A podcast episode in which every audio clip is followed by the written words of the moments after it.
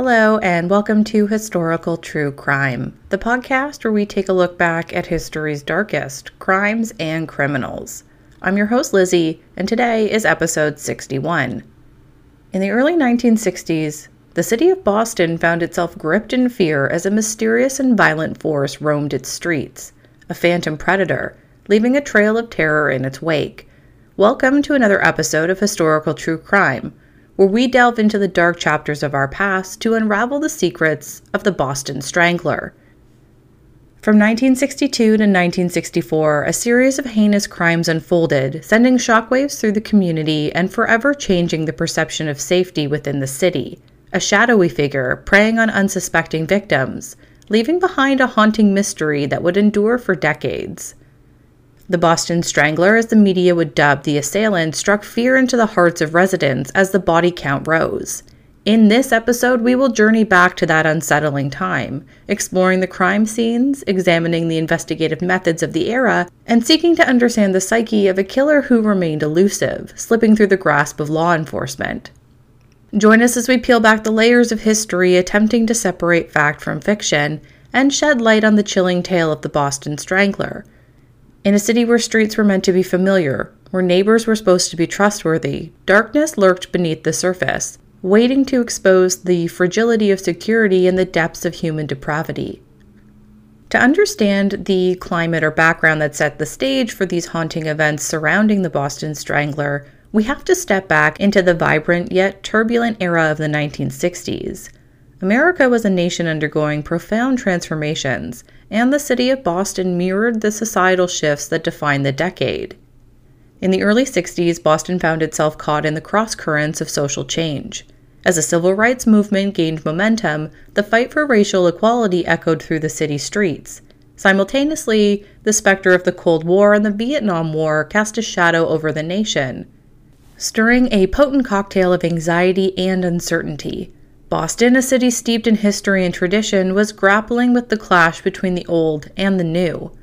The working class neighborhoods and cobblestone streets held echoes of a bygone era, while a wave of modernity was sweeping through the cityscape. Amidst this background of change, Boston faced a rising tide of crime, challenging the sense of security that residents had long taken for granted. A palpable unease hung in the air as headlines chronicled an uptick in criminal activities creating an atmosphere of caution and suspicion. The city, much like the nation, stood at a crossroads, grappling with its identity and the evolving dynamics of its neighborhoods. It's within this intricate tapestry of historical events that the Boston Strangler emerged, a sinister force preying on the vulnerabilities of a city in flux. Thirteen women in the Boston region were found to have been sexually abused in their homes and strangled to death with their own garments between June 1962 and January 1964. The victims' ages would range from 19 to 85. One person, ultimately identified as the Boston Strangler, would be blamed for all of the murders. Whether or not that's actually the case, we'll discuss further. But women throughout Boston lived in fear throughout these two years. Even in the daytime, they were terrified to leave their homes, but just as afraid to stay inside. It appeared that the murderer was using some sort of ruse to gain access to the victims' homes because there had been no evidence of forced entry in any of the cases. On June 14, 1962, 55 year old Anna Slesers, the first victim, was discovered strangled with her bathrobe belt on the kitchen floor of her apartment and two 60 year old women were discovered to have been strangled and sexually assaulted within only a few weeks. A victim pattern was beginning to emerge of older unmarried women being murdered inside their own homes. According to Smith for SmithsonianMag.com, by the end of August, there would be six victims in total. Extensive coverage of the killings was provided by local media, who blamed a phantom strangler of unleashing a maniacal spree of violence that has gripped in terror thousands of greater Boston women who live alone, according to the Boston Globe. The fact that these women had been attacked in their own homes after allegedly letting the murderer inside made a lot of people uneasy. Some women started carrying hatpins, pepper, and ammonia, or tear gas pistols as a form of self defense. Women who lived alone were urged by police to let no one into an apartment until positive identification is established, and to secure all of their doors and windows. Fall 1962 brought a temporary break with no killings recorded until December.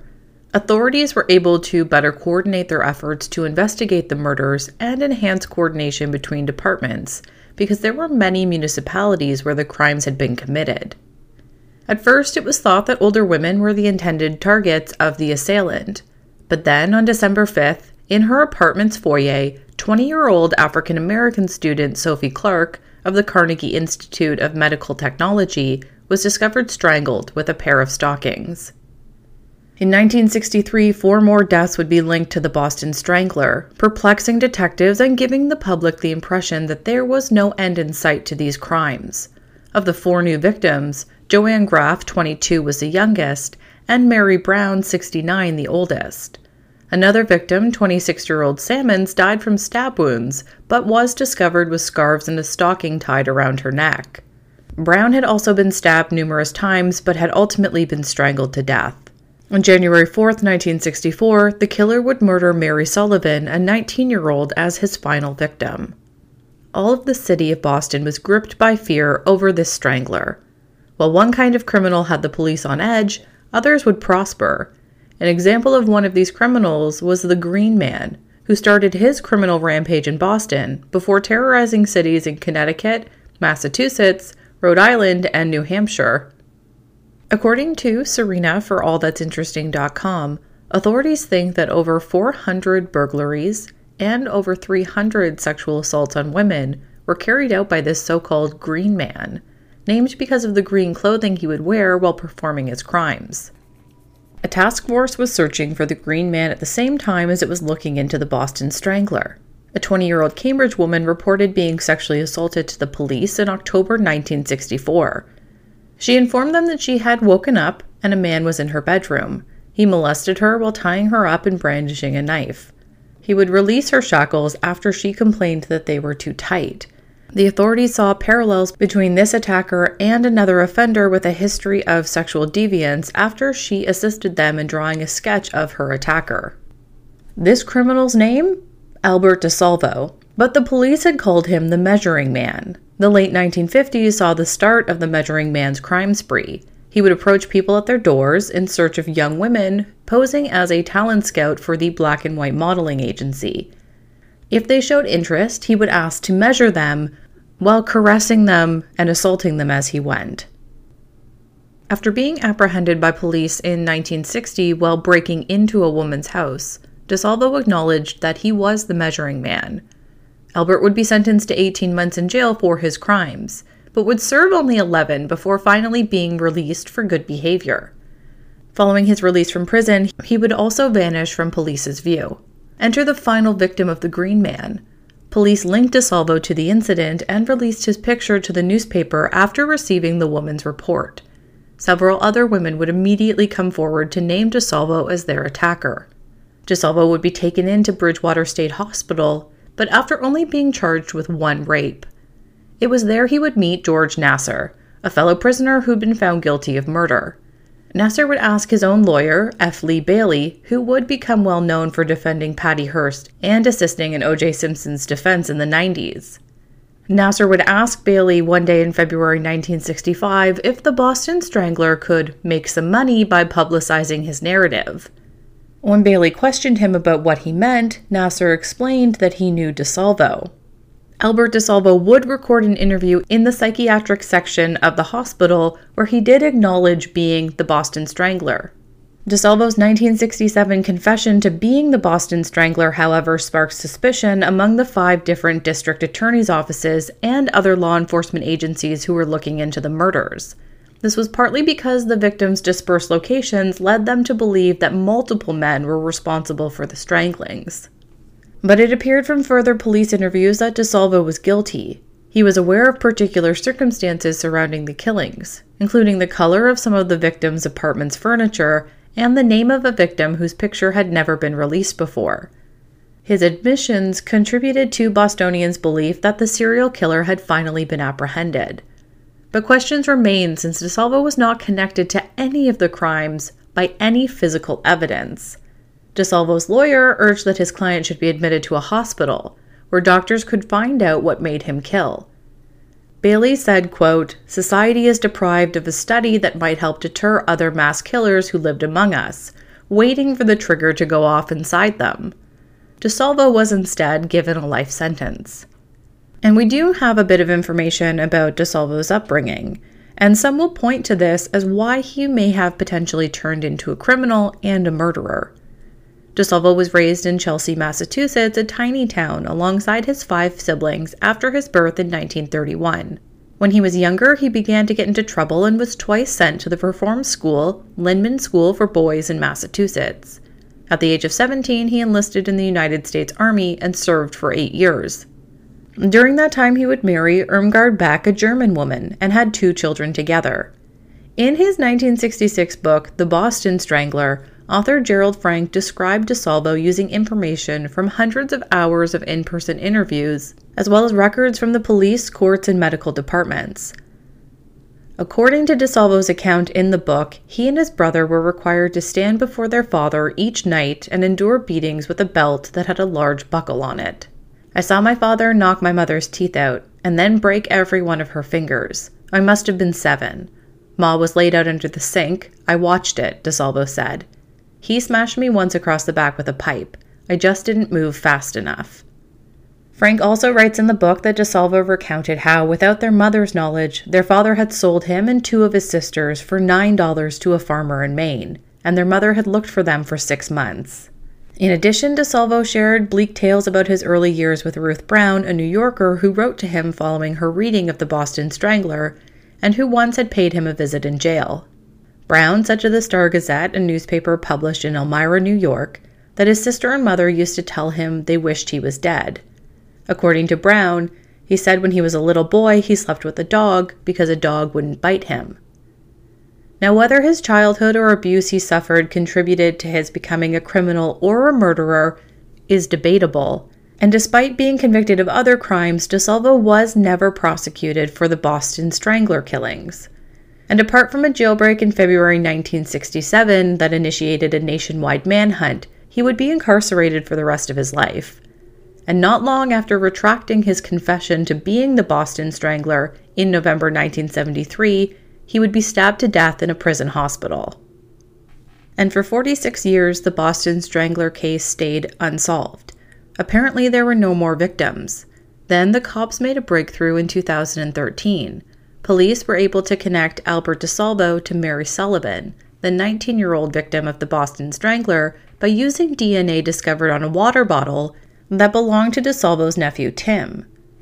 Semen recovered on a blanket covering Sullivan's body, and the Y DNA, or genetic material passed down via the male line in families, found on the bottle matched almost exactly. Police were given permission to exhume Albert's remains and collect a DNA sample following the Y DNA match. And they would be relieved once again that it was a match.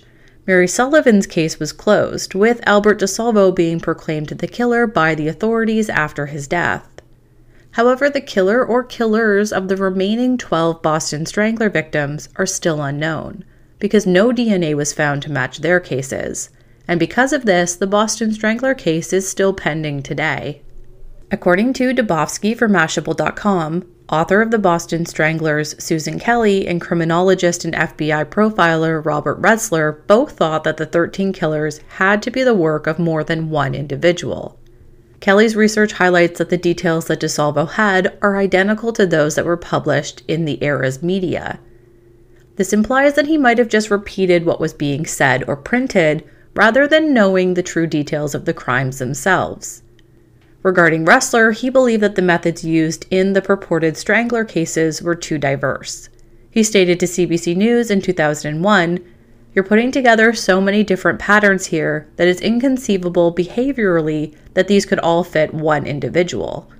Among the alternative suspects in the case is George Nassar, the prisoner to whom DeSalvo is said to have confessed.